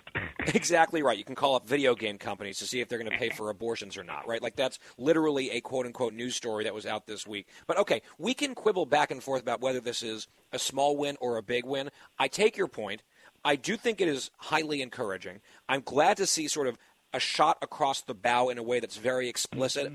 and kind of fearless because it seems like a lot of the problems that we have right now are born out of fear, where executives might not be radicals themselves, but they are so scared of the radicals and ticking off a certain group of people that they go all in and they, I think, are belatedly understanding how much damage they're doing to their brand, to trust, and potentially, you know, political damage as well. The reason that I'm still, in my book, chalking this up as a small win for now is that it is one memo from one company, and you know it will be tested. The real win, the bigger win, if we get to that point here, and yes, this I agree, this is progress. The win will actually feel more complete and meaningful if and when this is tested and they plant their feet and don't yeah, run they have to back it up. Yeah, they have Yes. to back it up with any action if it actually comes to that. Because your point, I think, is extremely important. That you know, you have some companies that get pushed into making a decision where they don't want to, and I think we've certainly seen a lot of businesses that have been like, I don't want to get involved in political stuff. Just leave us out of it. We're just advertisers on a TV show. We're just uh, you know a company that wants to do whatever it is, put out widgets. But then you have companies like Disney that basically ask for the pushback. They decided to get involved. They decided to give in to the mob, and as a result, they got pushback. I think Netflix has kind of been they, they've been straddling straddling the line. I think sometimes they give in, sometimes they don't. They've been put in a really difficult position, and they've now said, "Yeah, you're not going to put us in this position. We're not going to uh, veer from our business model, which is to put out content that we think there's an audience for." Period. They still have Yeah, some especially- rules in place. Yeah, they're not putting up pornography. They, they still have their set of standards, but it's not going to be driven by politics. Yeah, and I think that the case that likely precipitated this and this memo was Chappelle. And it's not like this was some fringe small thing that no one wanted to see. Chappelle is arguably the most popular comedian in the world right now, right? And so to have the whole dust up and the protests outside, uh, it was just preposterous. And I guess they obviously had some meetings about this and decided maybe what they need at this point is a show of force in the other direction. And I'm glad, at least for now, they've made that decision. By the way, speaking of comedians and Netflix specials, are you by any chance a fan of the late, great Norm Macdonald? Of course.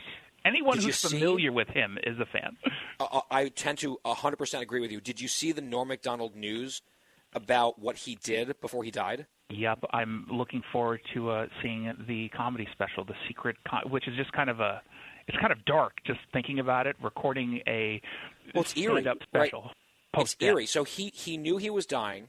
He knew this was going to be his last comedy special, and yet it is so perfectly Norm Macdonald Mm-hmm. to leave his fans and leave the world with a surprise bonus stand-up special, obviously recorded while he was very sick, with no one's knowledge. The existence of his illness, he kept a secret. He didn't want a bunch of preemptive pity. Apparently, is the way he decided to play that. He kept the special secret, and now here we are, about to see more comedy from Norm Macdonald after he's passed away, and it's coming to Netflix at the end of the month.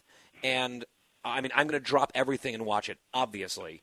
And I would do that even if he were still alive, and I wish he were. But given the context, I agree. There's like a little bit of a creep factor, like a, a little bit of a, a shiver up your spine when you're like, oh, it's almost like bit. Norm reaching down from heaven and giving us this gift. But it's still pretty cool, and it will be funny. It will be funny, and here's the thing: even if it's not funny, no one can give it a bad review because that would be very uncouth. So no matter It what, would, everyone's going to say he- it's great. True, although he wouldn't be around to object, right? Is what he would say. Right? That's the joke that he would make right there. But I hope it'll be funny. He normally does funny stuff. Oh, it's And gonna be great, For, yeah. For all time's sake, if you could just throw in one or two more O.J. Simpson jokes, please. That's all I ask. I am In kind of wondering whether or not he goes into the uh, maybe he gets a little serious and, and plays against type because he knows it's going to be his last one. I'm just super curious about the direction he's going to go in. Yeah, and he can really do and say whatever he wants. This was Yep. like you know, almost like a, a dying wish, I would imagine. And maybe, maybe so. Maybe he actually reflects on life in a serious way and mixes in some humor. I have no idea. But end of the month, Norm Macdonald with one last comedy special, and that's on Netflix. And I just want to throw that in there because we were talking about the company. Jason, let's pause, take a quick break. Jason Rantz my guest on the Guy Benson Show Happy Hour. We'll be right back. You're listening to a new generation of talk. Generation of talk. Guy Benson. We're back on the Guy Benson Show with Jason Rantz. I want to shift to another story that we covered here on the show yesterday, and it involves crack pipes and whether or not tax dollars are going to these so-called safe smoke kits, and whether those kits entail crack pipes. The reason that I decided to bring it up yesterday is because the Washington Free Beacon, I know you saw the story as well, they went and actually visited some of these organizations and facilities and got the kits themselves and took photos of them. And at each location that they visited, there were crack pipes included in these kits. And the, again, it's a very narrow issue, but it comes back to the credibility of the White House and also of fact checkers. Because the White House and Jen Psaki and the Biden administration had blanketly denied a few months ago that there were any crack pipes in any of these kits. And I think it's important to point out we don't have a direct line from the taxpayer grants and the Biden administration to these kits, but these are the types of partner organizations that would be involved in this, and they all, the ones that were visited by this journalist, had the crack pipes in the kits, and Jen Psaki said there were none. It was such a categorical denial. And I see that she denied it again at the White House yesterday, but she kind of mm-hmm. tweaked the denial a little bit to sort of change what they were denying. And what bothered me the most about the story as it emerged yesterday was not so much the politicians and the political figures perhaps lying or being less than forthcoming or not completely honest. It was the so called media fact checkers simply taking the say so of Jen Psaki and making that the new sort of standard of truth upon which they were going to check other people's facts, which seemed like a very bad way to go about that type of work. Yeah, it's not fact checking. I mean, that is truly state media. It's just saying, Yeah, oh well, right. they said this, and so Right. obviously th- th- this is uh, the Well, truth. Said because it. Why would the yeah? But why would Bi- the the Biden administration lie? That's for the Trump administration. That's what they did. We don't have to do any fact checking here. The funny thing is, you know, th- this idea whether or not you can tie a direct line doesn't really matter because tax dollars are going to this, and this is not new. It might be new from the And money's standpoint of- fungible, of course. Y- uh, Absolutely. And the fact of the matter is, I've been covering stories here on the West Coast, and I remember very distinctly talking about booty bumping kits with Tucker Carlson, which very clearly we had tax dollars going to them. It's just basically taking a syringe that was given to addicts so that they can rectally inject themselves with Oh. a mixture of water and drugs. And this was deemed a, a safer way to go ahead and get high. Tax I dollars are going to it. I missed that segment, I, and I had no idea it's like a booty bumping kit. I, I, I did not. I did I'm not, not, the hippest uh, to person. the Tucker Carlson show. I know. I've never heard that- of it either. I've not never heard of it either until I started to dive into it. But yeah, I mean, we, we give out needles to, to folks all across the country. You have, and generally speaking, we're talking about some of the progressive-run cities, but tax dollars go to these things all the time. Every day, every month, every year, and have been for a while under the guise of uh, a safe, uh, or excuse me, a, a harm reduction policy. We're no longer in any of these places, we're no longer pushing for addicts to get treatment and to become clean because that's stigmatizing the addicts. We're not supposed to judge their habits. So instead, we're supposed to enable them to continue to do what would uh, we would always very destructive call things, just like destructive It to them, destructive to the community, destructive to the people that sometimes they then go rob and steal from or even harm. It's crazy. And look, if you want to make a case for some of these progressive quote unquote policies on drugs and drug addicts, what have you, that's fine. And we can have the debate. Don't lie to us about what taxpayer dollars are supporting. Don't lie to us about what is in you know what is included in some of these programs, and that appears to be what the White House did, backed up by the media, that now seems to be contradicted by what the Washington Free Beacon literally uncovered with their own eyes and ears. Jason, one more thing, since you were talking about the West Coast and you're in the Pacific Northwest, which is just sort of like crazyville out there, and you cover it every day on KTTH on your show. That's the station, of course. That's our affiliate out in your neck of the woods. I was thinking about this actually on the train back from New York today in anticipation of our interview. This is such a terrible environment for Democrats nationally. People are angry about so many things, including crime, including inflation. I mean, the whole list goes on. If there were ever a moment for deep blue, sort of crazy places like Oregon, Washington State, to maybe pivot, even temporarily, it might be a, a cycle and you know an election cycle like this one. And yet those places, at least to me from across the country, seem so far gone. I have very low expectations. Is there actually a chance for some sanity to prevail in your area, or not really? Not really. We're leaning into it. Right now, we've got an initiative uh, signature gathering uh, process for legalization across the board in Washington state for possession of drugs. What drugs? All drugs they are moving in the opposite direction of any reasonable person after seeing the kinds of failures that we've seen on drug policy here in the Pacific Northwest. Oregon did something similar uh, about a year and a half ago, a little over a year and a half ago. The only difference was they were giving out citations to people who were caught with any so sort the voters, of the, the voters like this stuff. The voters look Yeah. around and say, "Yes, let's do, let's do this." They like it. They lean in. Anytime anyone calls it out, they just pretend that it's some conspiracy being pushed forward by conservative media and the MAGA crowd. And it's just so ludicrous. All you have to do is look at the data. Washington State saw 60% increase in fatal overdoses last year. Oregon was worse. And both cases, we are trending higher than the national average at a time where the CDC put out the official data this week showing 100 and what 107,000 fatal overdoses last year. It, it is so absurd.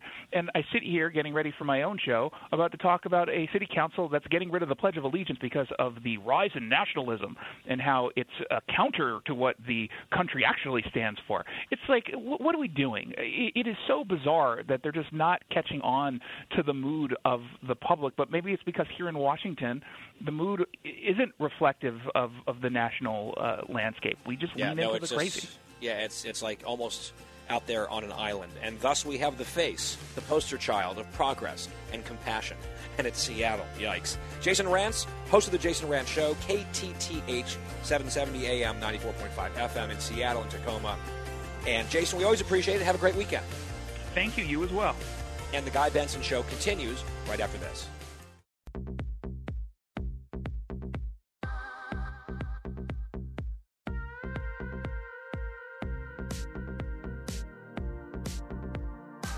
Happy Friday on the Guy Benson Show. It's the happy hour. Glad to have you here. Earlier on the program today, we caught up with Georgia Governor Brian Kemp, a Republican, and we had a lot to talk about, lots going on in the state of Georgia, and a lot of his critics have been proven wrong in the last couple of days in particular. Here's part of my discussion with Governor Brian Kemp of Georgia. So it's my understanding, Governor, that today is the conclusion of the bill signing period, which has been an extremely busy one for you as governor down there in Atlanta. What have you all done in the state of Georgia this session?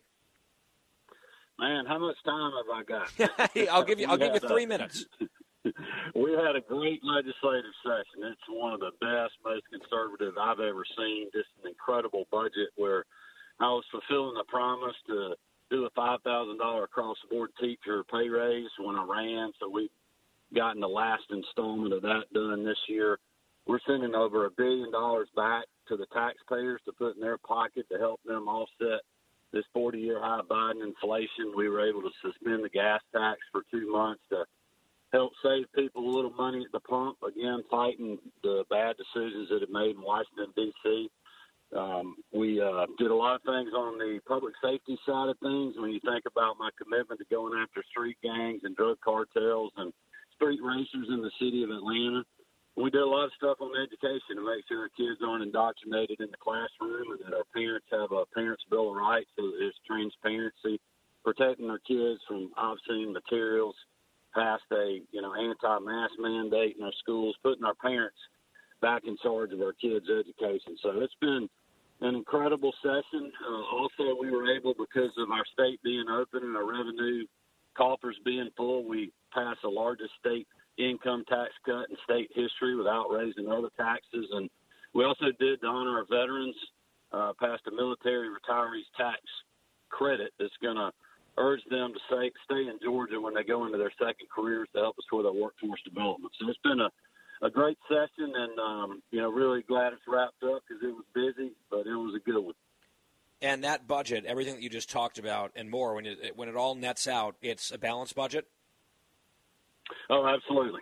Thankfully, we have a balanced budget amendment in the state of Georgia, so I balance the budget every year I've been in office. And we've cut taxes now three times uh, in four years, four legislative sessions. And as you know, two of those were in the middle of a global pandemic. Mm-hmm. Our economy's uh, running on full cylinders right now. We have the lowest unemployment rate in the history of the state. Most people ever working. We had a record year economically last year. We've already broken those numbers in just the third quarter this year. So You mentioned in part of that answer in the whole sort of laundry list of high Biden inflation. You mentioned in that laundry list of some of the accomplishments that you have finally sort of liberated the faces of students in schools where people don't have to wear masks. It's now, you know, an optional situation. I know one of the critics of that policy, of course, it's a very popular policy now. It's only grown in popularity. Finally, starting to align with the actual science on this.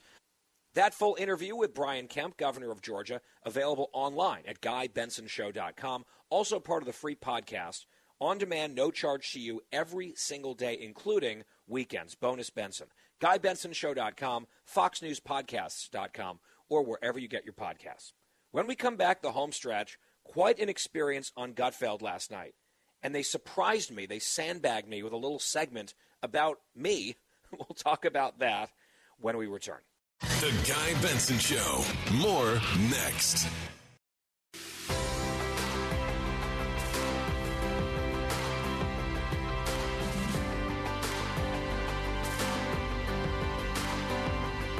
Home stretch on the Guy Benson Show, Friday edition. We're almost there together. GuyBensonShow.com, our website here. Podcast free every day. Programming note, just a reminder, I'll be joining the panel on Fox News Sunday.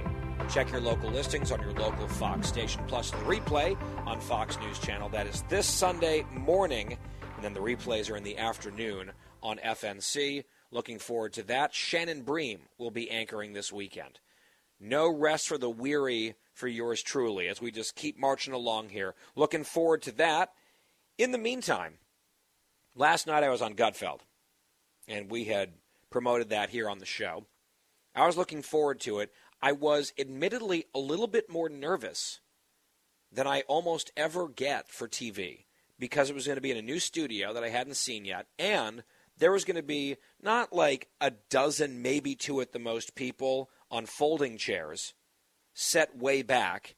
There was going to be a full blown studio audience. And I think the capacity is more than 80. And that's you know a real critical mass of people. And the way that they have it set up, as it turns out, I went and I looked at the studio before the taping. They are right on top of you. I mean, it's a large studio. They have done, let me just say, a superlative job with Gutfeld Studio. It is a plus. I walked in and got goosebumps. I could not believe how beautiful it was. Every little detail. It looked like a real late night TV studio. The lighting was amazing. They had a cityscape that was three dimensional. They had the branding. It was subtle in its own way. Not that much subtle about the show, but when you look at the studio, it's aesthetically stunning. It is absolutely beautiful. The colors are amazing, and it's not like a few bleachers or something. They have stadium seating. When Kat Timpf talked about that last week on Fridays with Kat, I was like, uh, maybe they'll just have those kind of those risers that you would see at like a high school choir performance or something. No, this is this is a real audience seating area, and it's significant with with real chairs or seats, seat backs, and everything, and then the actual set itself again is beautiful. It's the same overall setup. The chairs are bigger, you're a little bit closer together. The experience was completely different than any other Gutfeld I've done before because the energy of that audience, and, and that was a particularly fun audience. They were rowdy, they were into it, they were all warmed up and revved up and ready to go. And when they announced my name, so this was, and if you want to see some photos behind the scenes from the studio, you can go to my Twitter. I tweeted it last night. I also put it on my Instagram story. My handle on Twitter and Instagram is at Guy P. Benson. You can also follow us here on the show at Guy Benson Show, but my photos are on my personal accounts, Guy P. Benson. And then you could hear the crowd getting warmed up, laughing, clapping. It's like, oh, that's actually a lot of noise. That's a lot of people. That's not a few folks. And then you line up backstage and they introduce you one by one before the taping starts. And I happen to be the very first person they introduced. Like, please welcome host of the Guy Benson Show, Fox News contributor, Guy Benson. And I know they were coached to cheer, but it still made me feel excited. I was like, oh, wow, these people care who I am. This is cool. And I waved and said hi, and you could tell people were just so happy and excited to be there. And these are Fox fans, so they know us from TV. We appreciate seeing them, like folks who come into New York, and this is part of what they do when they're on vacation. And the tickets are all free, you just have to get them in advance. So the energy was great. The jokes were really flying, like the synapses were crackling last night on Gutfeld. We had a few very fun inside jokes that were developing over the course of the episode. And after the show, Greg was like, that was a really good show. That was really fun. And I agree. I haven't seen the ratings last night, but generally they're, they're good on that show. So hopefully we kept that ball rolling for Greg and company. Kat was great. She was looking especially edgy and hot. Tyrus was hilarious. Rob Smith was the fourth panelist, and then yours truly. And I just had so much fun. And it's a very different scene, it's a very different experience than when there are maybe just a handful of people in there or no audience at all, which was the case for a long time with COVID. Because in the previous experience, there was a little bit more opportunity to get more material in. But last night, I think the energy and the laughter superseded that other concern. I think this net net is better for the show. Even though there were times where I could barely hear what Greg was saying or what someone else had said because the audience was so loud. So it was just sort of more freewheeling and fun. So I had a great time. What I was not expecting was in the opening segment, they always introduce each person and they make fun of you, right? That's sort of the deal. Greg almost always makes fun of my appearance that I look very young, he says, like I'm a high school student or something. And I couldn't hear his intro of me yesterday because it was just so loud in the studio. I had to go back and watch it. And I believe he said he has the face of an eighth grader, and then he just muttered in his glove compartment. so that was dark. Um, and I, of course, was just sitting there smiling because I couldn't hear him. It's Guy Benson. Okay, yay. And he then went through to introduce each person. And then just a few minutes into the show, if that, I guess they have a tradition on Gutfeld where if there are three dudes on the four person panel plus Greg, and Kat is the only woman on set, they call that dynamic on the show Guy Town. And then Greg and Kat started going back and forth about how this is like a Guy Town night, but there's a guy called Guy on the Guytown night, and I thought they were just sort of riffing a little bit back and forth. No, they had a whole bit produced about Guytown featuring me, Guy Benson. It was edited in probably about six minutes. The production values were were what they were, and that's part of the joke. Like the cheesiness of it, the slapdash nature of it is part of the joke. And there was a whole montage of photos of me that they got from Instagram, I think. And then a voiceover that I will allow you to hear right now. Here was the unexpected Guy Benson Town bit in cut 11.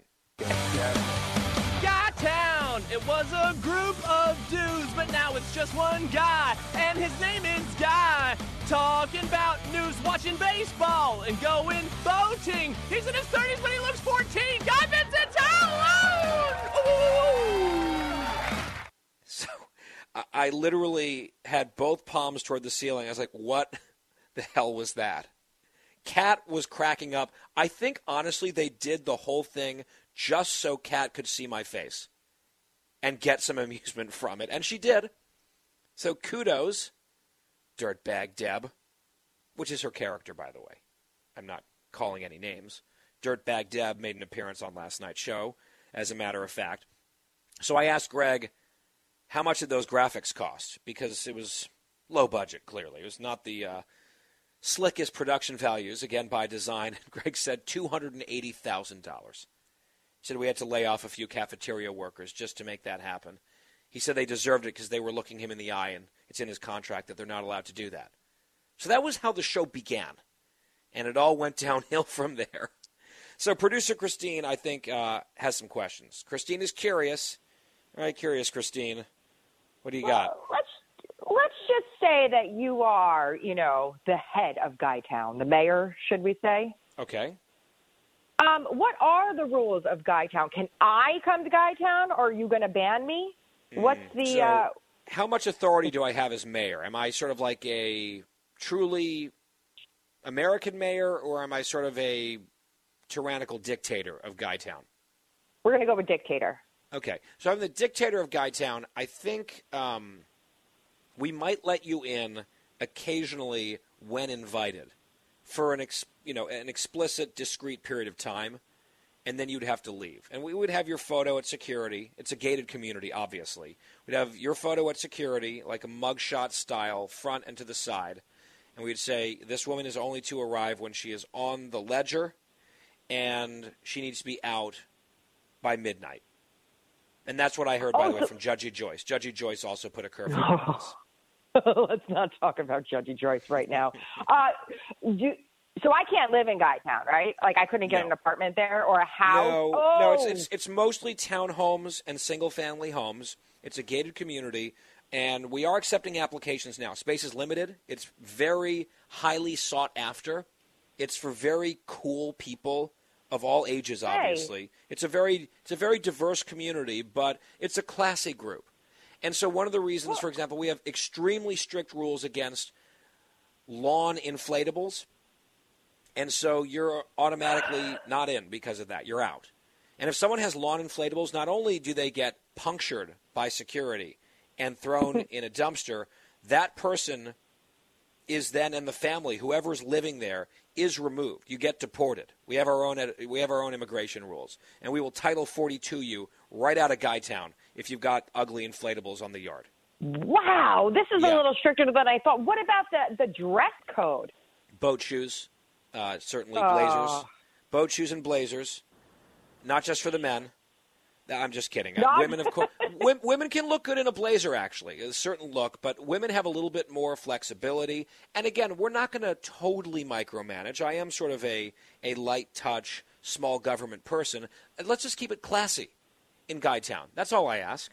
I feel like my whole life is pretty classy, so I do feel like I could hmm. be a, member, a living member in Guytown. I mean, Wyatt Well, for sure no, will be in Guytown. Yeah, Wyatt, I think would be allowed. Uh, the the executive board would have to decide on that one. Um, you know whether or not you're classy enough. And the bad news for you is, well, the good news is there would be a vote. The bad news is the executive committee is comprised of one person, and that's me. Let me guess. yeah, the, the mayor of Guytown. Now, just if, if people are interested in moving, and there's only a few slots still available, a few contracts left outstanding, uh, we do have a beautiful clubhouse with a gym filled with Pelotons, obviously. We have free amenities. So, like, for example, we have vending machines that are gratis, like that you don't have to pay. And it's exclusively Coke Zero and peanut M&Ms. That's all we have. And for the adult celebrations, the pool parties, etc., of course, we have unlimited long drink. We have long drink on tap, as a matter of fact. We have huge, perfectly chilled kegs of long drink at all times. I mean, it's a great place. I'm glad that they found out about it, that they gave us an advertisement for it. It's like it's like the old villages commercial with a jingle and everything. This is just new and different. It's you might call it fresh and fun. It's Guytown. Will ponies be allowed? There is a stable. There are ponies. You are not allowed anywhere near the ponies, even during visitation hours, because we know what you do to them, and we would like our ponies to survive, unlike yours. Poor carousel. So, Dirtbag Deb banned, lifetime ban already in advance for Guytown. Christine Cookie gets a chance, let's put it that way, as a visitor, and we'll see where things go from there.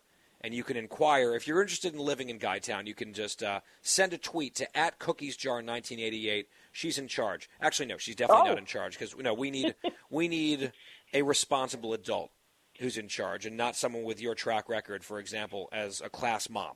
Like if you couldn't handle that, you can't run Guytown even as the city manager. Those moms were brutal to me. Okay, it wasn't fair. It was stacked against me. Well, That's all I speaking got of brutal, speaking of brutal moms, I hope you have a good do-over Mother's Day tomorrow. We'll have to get a report on Monday to see how that goes. It's Mother's Day 2.0 after the blow up last weekend. We'll get that report from Cookie on Monday. I'll see you on Fox News Sunday on Sunday, and then back here on the radio as promised. Thank you for listening. Have a great weekend from all of us here at Guytown. Good night.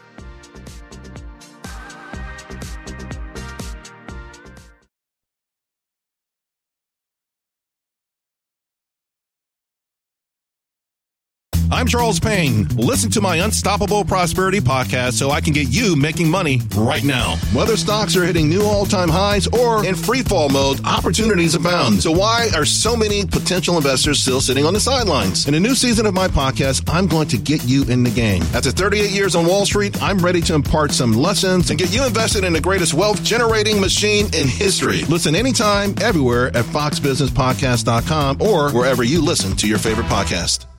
Listen to the show ad free on Fox News Podcast Plus, on Apple Podcast, Amazon Music with your Prime membership, or subscribe wherever you get your podcasts.